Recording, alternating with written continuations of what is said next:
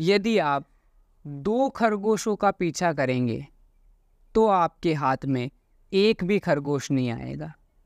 एक बड़ी अच्छी रूसी कहावत है ये, और आज इसी के ऊपर डिस्कशन करेंगे। नमस्कार, सतेंद्र सिंह बात कर रहा हूँ। मैं भी एक रिसेंटली एक बुक पढ़ रहा हूँ जिसका नाम है द वन थिंग। इतनी अमेजिंग बुक है, गेम चेंजिंग बुक है बिल्कुल। इस बुक का अभी तक मैंने जितना जितना पढ़ा है उसमें एक ही मेरे को सेंट्रल मैसेज समझ में आया कि द वन थिंग, ओनली एक गोल होना चाहिए। किसी डाक टिकट की तरह बने, एक चीज़ से तब तक चिपके रहें जब तक कि आप उसे पा ना लें। जोस बिलिंग कितनी अमेजिंग बात बोलते हैं। और भगवत गीता में भी कृष्ण यही बता रहे हैं।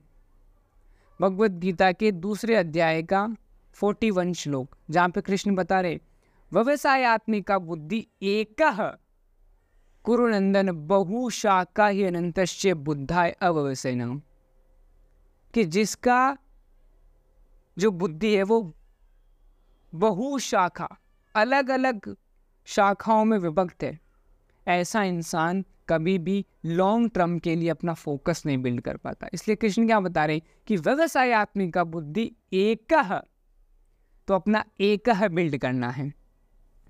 द वन थिंग, इस बुक से मैंने अभी तक यही सीखा है कि एक खरगोश को पकड़ना है, और जब तक वो कंप्लीट नहीं हो जाए, जब तक वो गोल, वो आपका पर्पस कंप्लीट नहीं हो जाए, उसको छोड़ना नहीं है।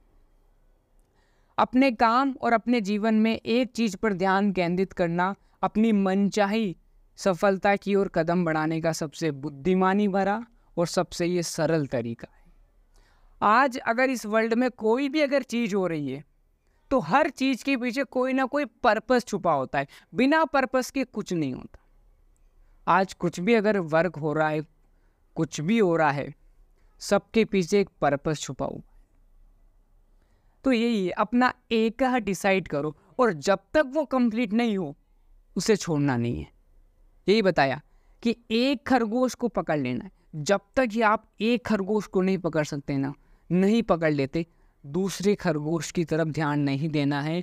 मुद्दा यही सिंपल है कि अपना एक डिसाइड करो और जब तक वो आप उसको कंप्लीट नहीं कर सको, उसको अचीव नहीं कर सको, तब तक दूसरा गोल डिसाइड नहीं करना है। वरना अभी हम क्या करते हैं, मैं ये भी कर लेता हूँ, मैं ये भी कर लेता हूँ, मैं सब कुछ कर लेता हूँ, और सब कुछ के चक्कर में कुछ नहीं हो पाता। तो पहले अपना एक ही डिसाइड करें और जब तक वो कम ऑन जब तक वो अचीव नहीं हो उसके पीछे ही लगा रहना है। बहुत बहुत धन्यवाद।